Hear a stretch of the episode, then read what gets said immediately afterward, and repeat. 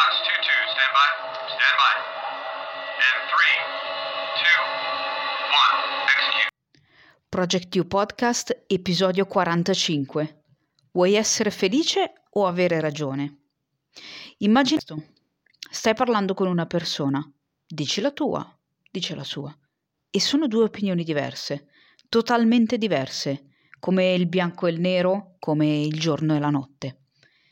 Prova a immaginare anche quest'altra scena. Sei al lavoro e hai un'idea. Viene chiesto proprio di esprimere la propria idea, la propria opinione, di esprimere magari un'idea all'interno della costruzione di un progetto.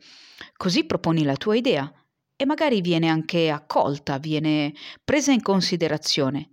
Così la tua idea viene provata. Ma funziona così così. Dunque, pur di far procedere il progetto, che è l'obiettivo di tutti, quindi di arrivare al risultato, si prova l'idea di un collega. È normale, è così che lavorate. E l'idea del collega funziona. E funziona anche bene. Ti arrabbi.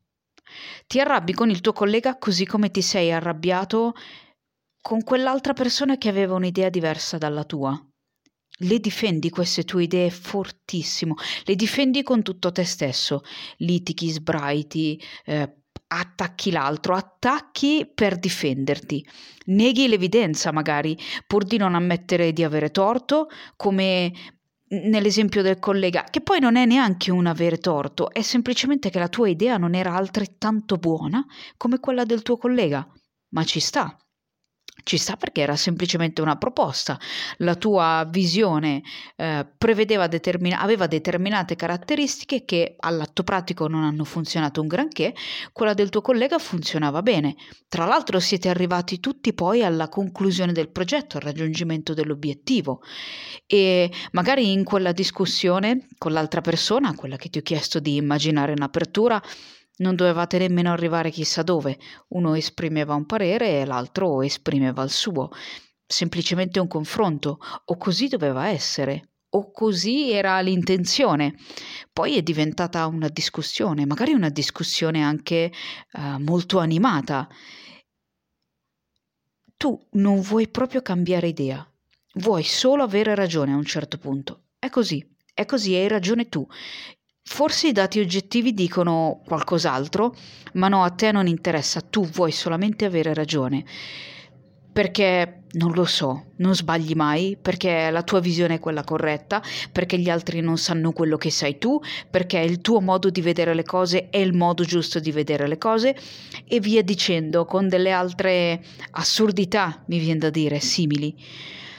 Il punto è che ognuna di queste assurdità, chiamiamole così, chiamiamole così ma perché davanti a te ci sono dei dati oggettivi che dicono altro, ognuna di queste assurdità non fa altro che nutrire il tuo ego. Il tuo ego all'inizio di quella discussione tra colleghi, mm, per, per chiamiamolo quel brainstorming eh, tra colleghi, o all'inizio di quello scambio di vedute con quell'altra persona, che potrebbe essere chiunque, eh, un amico, un collega, un familiare, chiunque, il tuo ego all'inizio era piccolo piccolo, ma poi tu hai iniziato a nutrirlo questo tuo ego e da piccolo piccolo ti è diventato enorme. Proprio perché era piccolo questo ego, ti ha chiesto di cominciare ad alzare la voce un po' di più. Era piccolo, nessuno lo sentiva, quindi hai dovuto gridare un po' per farlo sentire. Era così piccolo che nessuno lo poteva vedere. Ecco perché hai iniziato proprio a utilizzare anche il corpo per farti, per farti vedere.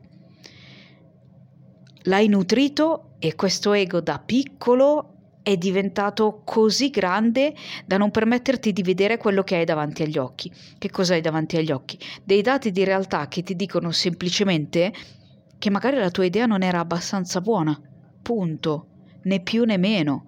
Nessuno ha messo in discussione il tuo valore personale, nessuno ha messo in discussione eh, la tua etica del lavoro, magari, nessuno ha messo in discussione le tue capacità, semplicemente hai portato un'idea e quell'idea non andava non era la migliore possibile.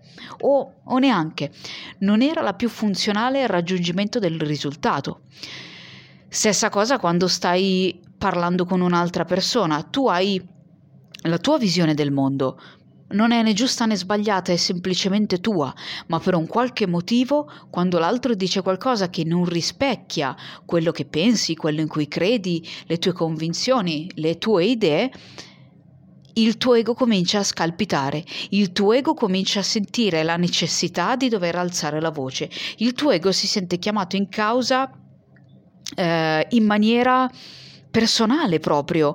Eh, quando qualcuno non è d'accordo che, con te, semplicemente non sei in grado di, di concepire che un'altra persona abbia una visione del mondo diversa dalla tua ed è normale perché ognuno di noi è uti- unico ed irripetibile, ognuno ha la sua storia, ognuno ha eh, il suo passato, ognuno ha il suo presente, ognuno ha il suo modo, ognuno ha il suo filtro percettivo, quindi ognuno percepisce proprio la realtà in modo totalmente diverso rispetto all'altro ed è normale, ma quando tu sei di fronte a qualcun altro che non la vede come te ti senti attaccato personalmente.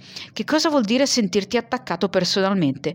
Vuol dire che se l'altro non la vede come te, allora tu ancora una volta non hai valore, eh, le persone non ti apprezzano. Eh, vai un po' in crash, ma in realtà non è così.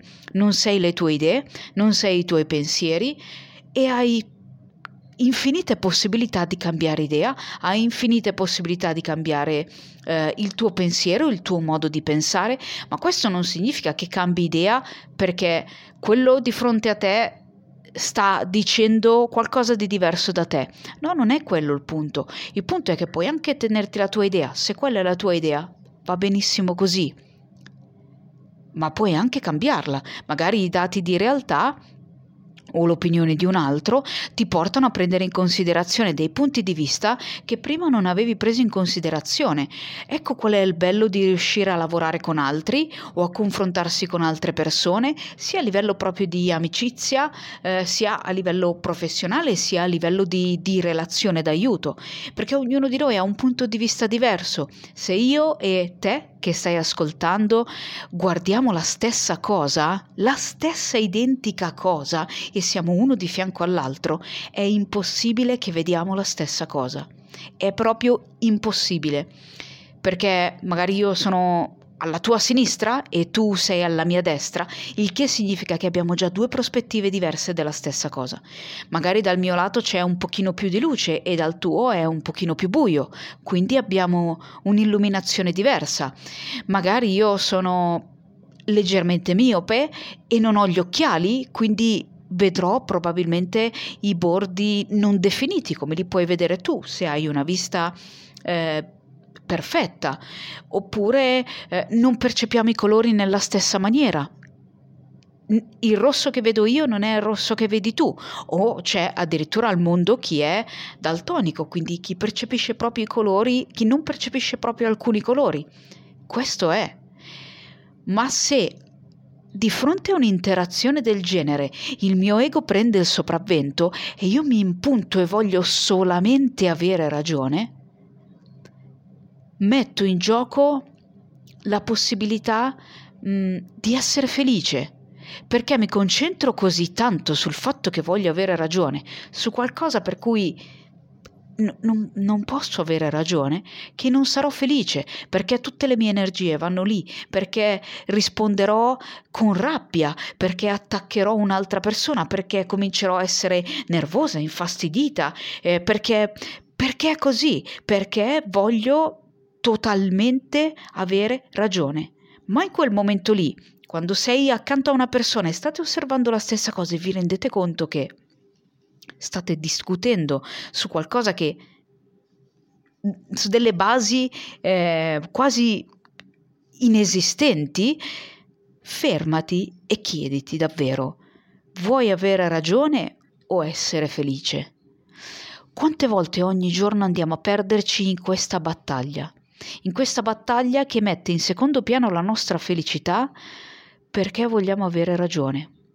È difficile ammettere di aver sbagliato, lo so, è difficile mettere da parte un'idea, lo so, è difficile ammettere che un altro ha avuto un'idea migliore della nostra, eh lo so, ma è importante avere la capacità di guardare con occhio critico i dati di realtà e ammettere magari di aver fatto un errore di fronte a un errore, che può essere anche solo un errore di valutazione, tutto qui, eh, o di essere, insomma, bisogna sviluppare la capacità di essere pronti a cambiare idea.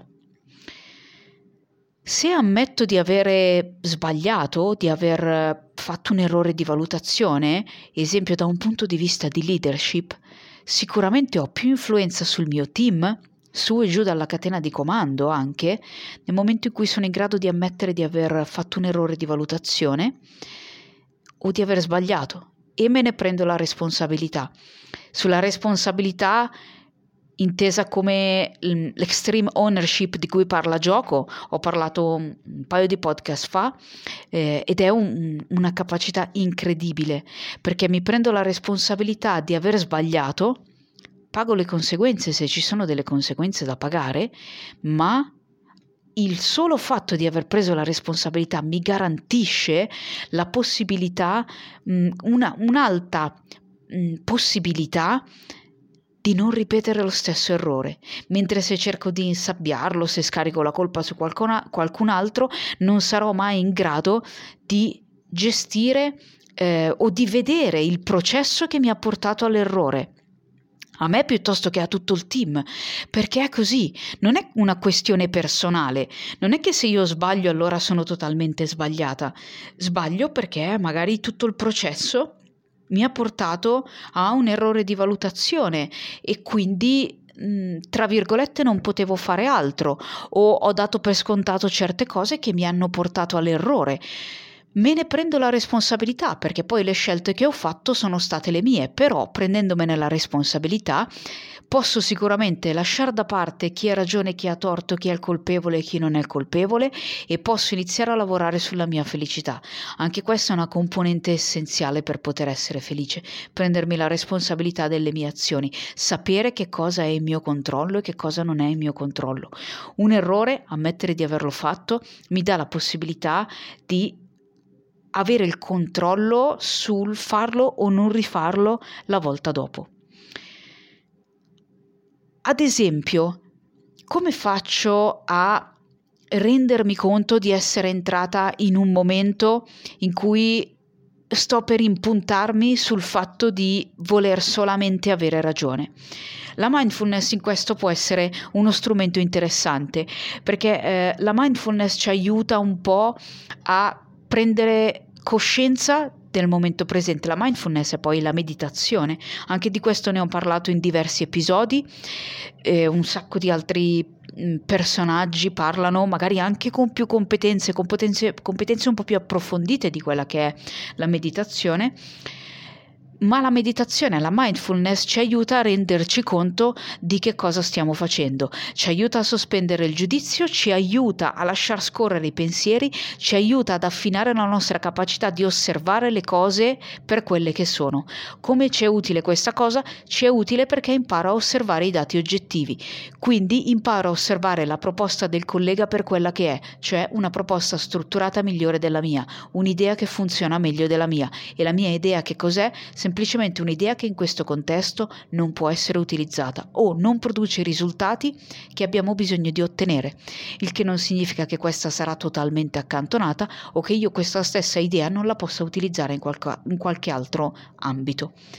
Quindi la mindfulness, quindi inserire all'interno della nostra routine la meditazione ci aiuta a rispondere alla domanda se vogliamo essere felici o se vogliamo avere ragione.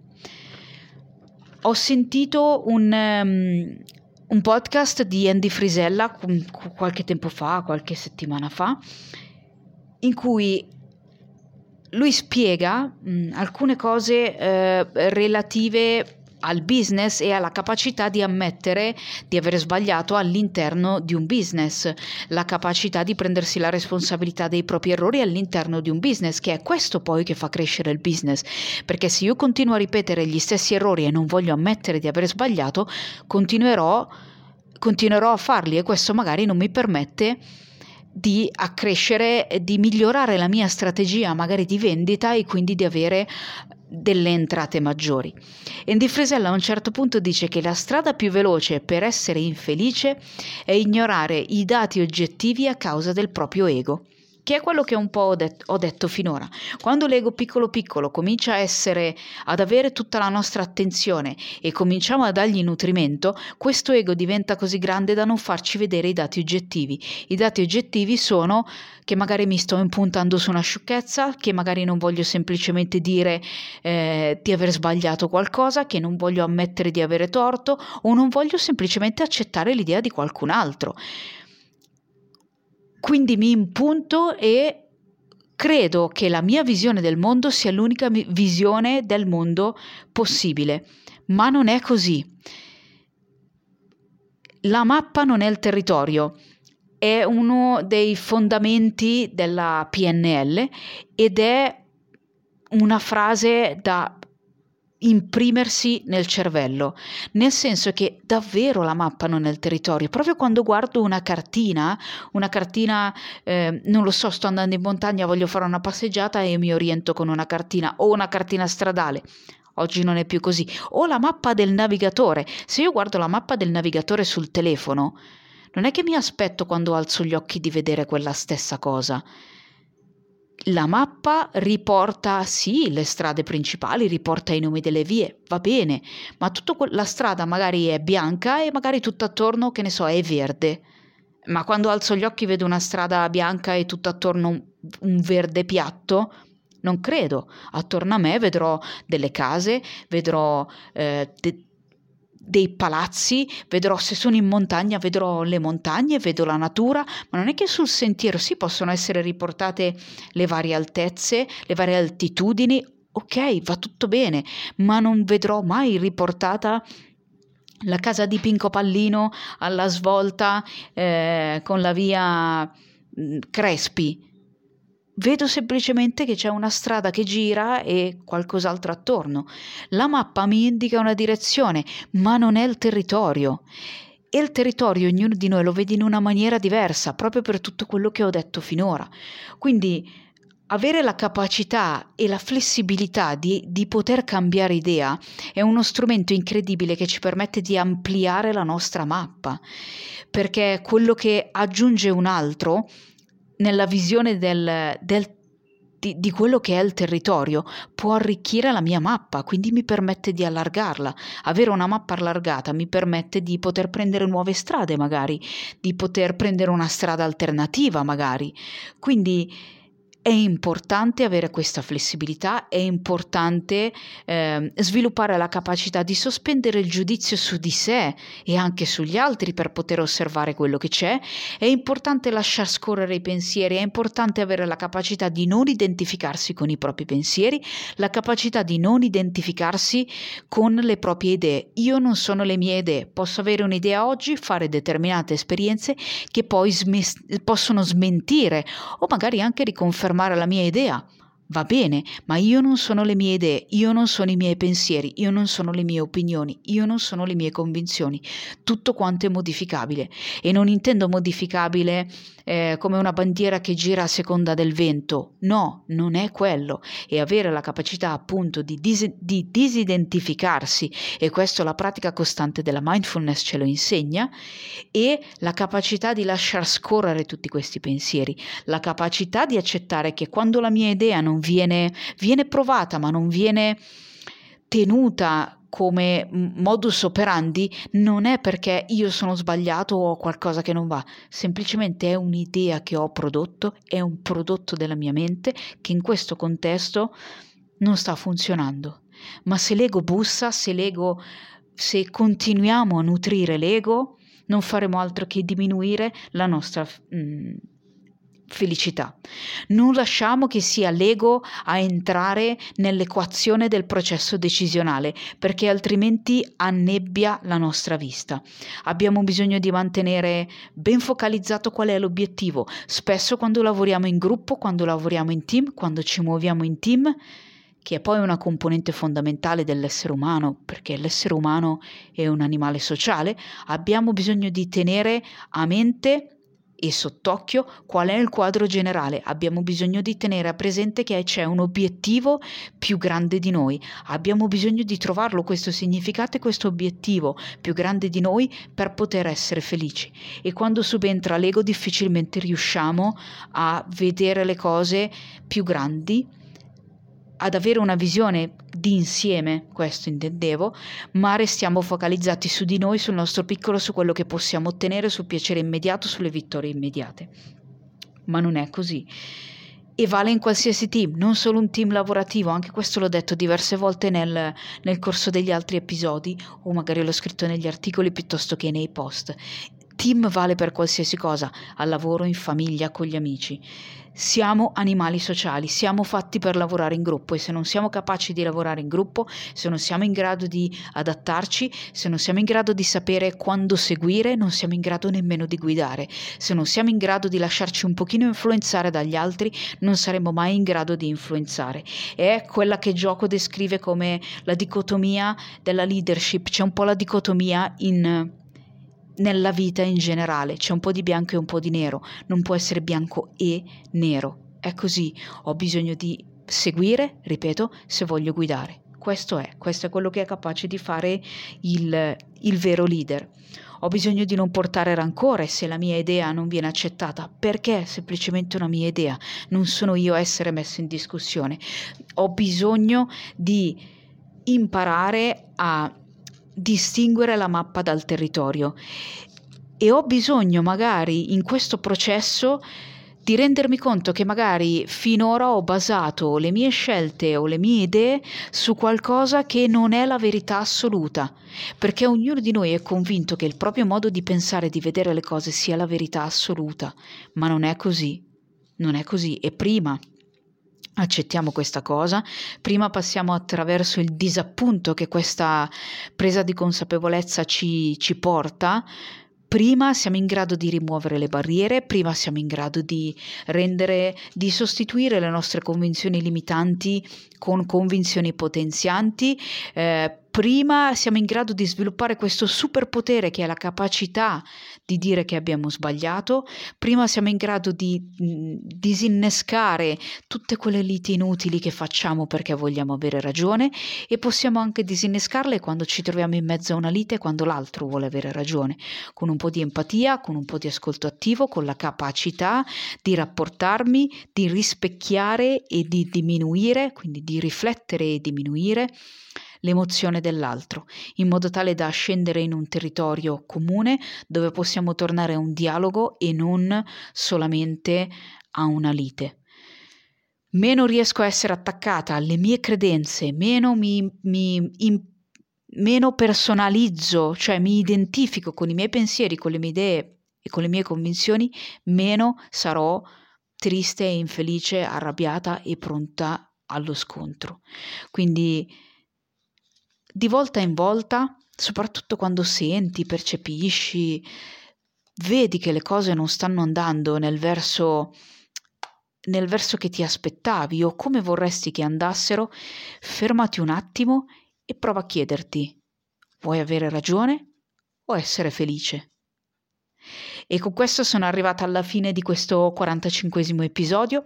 Se pensi che eh, se qualcosa ti è stato utile e ti è piaciuto o pensi possa essere utile e possa piacere alle persone che conosci, ti chiedo di condividere l'episodio, di lasciare una recensione e di votare l'episodio su Spotify.